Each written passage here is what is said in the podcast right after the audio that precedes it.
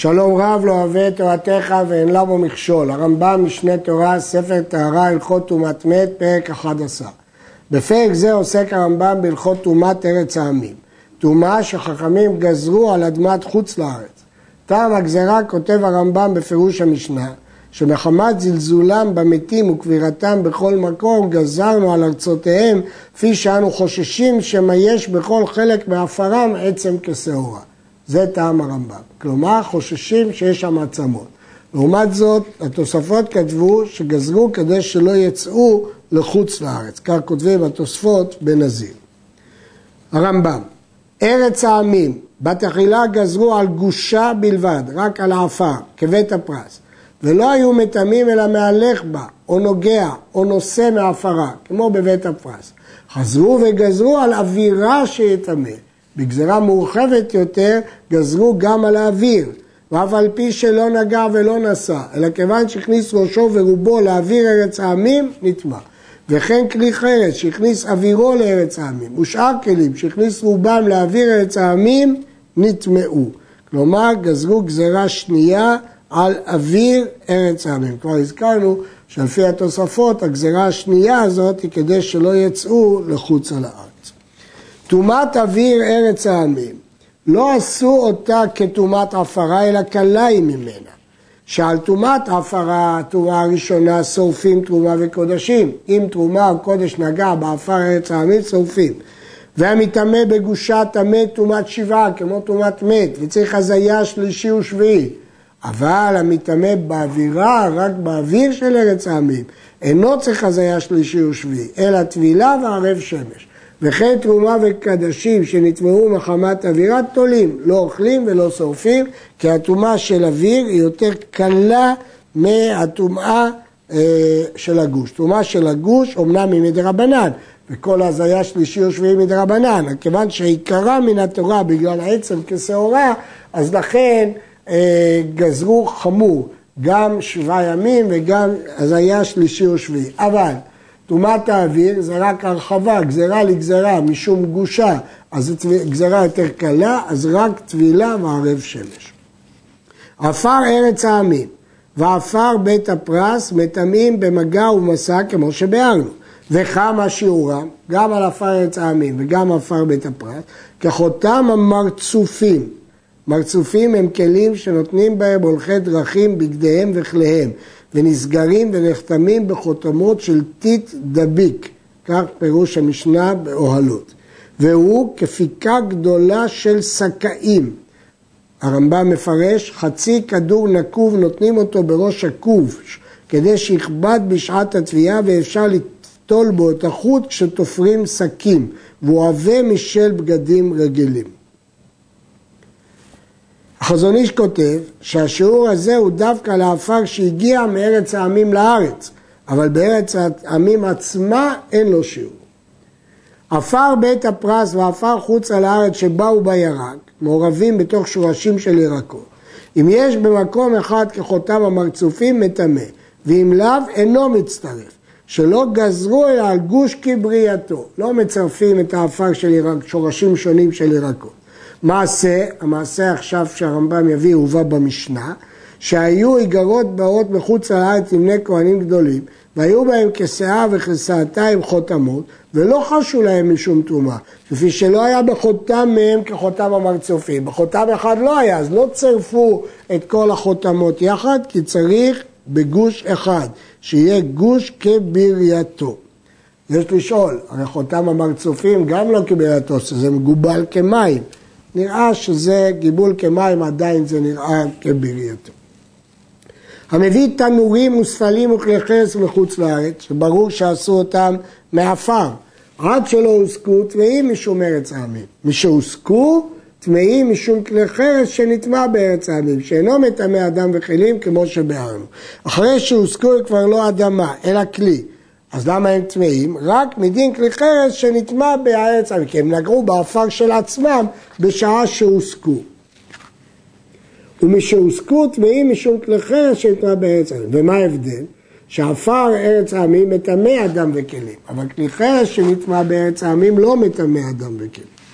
המהלך בארץ העמים, בערים, בהרים ובסלעים טמא טומאת שבעה, כי חוששים שיש שם עצמות. בים ובמקום שהים עולה בזעפו, טהור משום נוגע בארץ העמים, כי ברור שלא קברו שם קברות. וטמא משום אווירה, כי על האוויר גזרו בכל מקרה. הנכנס לארץ העמים בשידה, תיבה ומגדל הפורחים באוויר, טמא, שאוהל זרוק אינו קרוי אוהל. ולכן זה נקרא שהוא נכנס לארץ העמים וזה לא חוצץ. דנים מכאן לגבי מי שנוסע במטוס או בהליקופטר מעל אה, ארץ העמים או מעל בית קברות. אמנם אם השידה, תיבה ומגדל מונחים, הם לא אוהל זרוק, ואז הנכנס לתוכם יכול להיות שלא יטמא. יש חולקים ואומרים שאם האוהל בעיקרו הוא זרוק, למרות שהניחו אותו, הוא לא קבוע והוא לא חוצץ. בהלכות עירובין מבואר שניתן להיכנס לבית הפרס במגדל הפורח, אבל זה דין מיוחד בבית הפרס, כי האוויר שלו לא טמא. סוריה, הפרת טמא כחוצה לארץ ואווירה טהור. גזרו בה רק את הגזרה הראשונה, זה ארץ שכבש דוד המלך לפני שכבש את ארץ ישראל, אז אמרו לו פלטרין שלך לא כיבשת ואתה כובש את הארצות האלה, אז לכן יש לה מעמד ביניים. אז הגזרה הראשונה גזרו בה, שהעפר שלה טמא, אבל על האוויר לא גזרו. לפיכך אם הייתה סמוכה לארץ ישראל שפה בשפה ולא היה מפסיק ביניהם לא ארץ העמים ולא בית הקברות ולא בית הפרס, הרי זה יכול להיכנס לה בטהרה בשידה תיבה ומגדל, כי האוויר שלה לא טמא, והוא שלא ייגע בגושה, אם הוא לא נגע בגוש אין בעיה. וכן ארץ העמים הסמוכה לארץ ישראל ואין ביניהם מקום טמא, הרי זו נבדקת וטהורה. אפשר לבדוק את ארץ העמים אם היא סמוכה, ואם בדקו, היא טהורה. זה חידוש גדול של הרמב"ם. הרייבד כתב שהחידוש הזה הוא רק, אם, זה מתוך תוספתא, רק אם ארץ העמים מובלעת בתוך ארץ ישראל. אבל הרמב"ם מפרש לא כך, ורוב המפרשים אמרו כדברי הרמב"ם. לגבי הגבולות שקובעות לארץ העמים, בהלכות תרומות הרמב"ם כתב שכל מקום שהחזיקו בו עולי מצרים טהור משום ארץ העמים. אבל בהלכות ביקורים כתב שמקומות בארץ ישראל כשנכבשו על ידי עולי מצרים ולא עולי בבל מפרישים שתי חלות, האחת נשרפת מפני שגזרו עליה משום ארץ העמים. מתרצים שזאת חומרה מיוחדת בחלה. מקום ששכנו בו גויים בארץ ישראל, עכשיו זה דין אחר. גוי גר בארץ ישראל, היה לו בית, זה נקרא מדור הגויים. הרי זה מטמא כארץ העמים עד שיבדק, שמא קברו בו נפלים. הגויים היו נוהגים לקבור את הנפלים בתוך הבתים שלהם, ולכן נתנו לזה טומאה גם בארץ ישראל, כמו ארץ העמים. משמע מדברי הרמב"ם שהם טמא גם באוויר, כי הוא אומר כארץ העמים, אבל ראשי ותוספות אמרו שאין טומאת אוויר.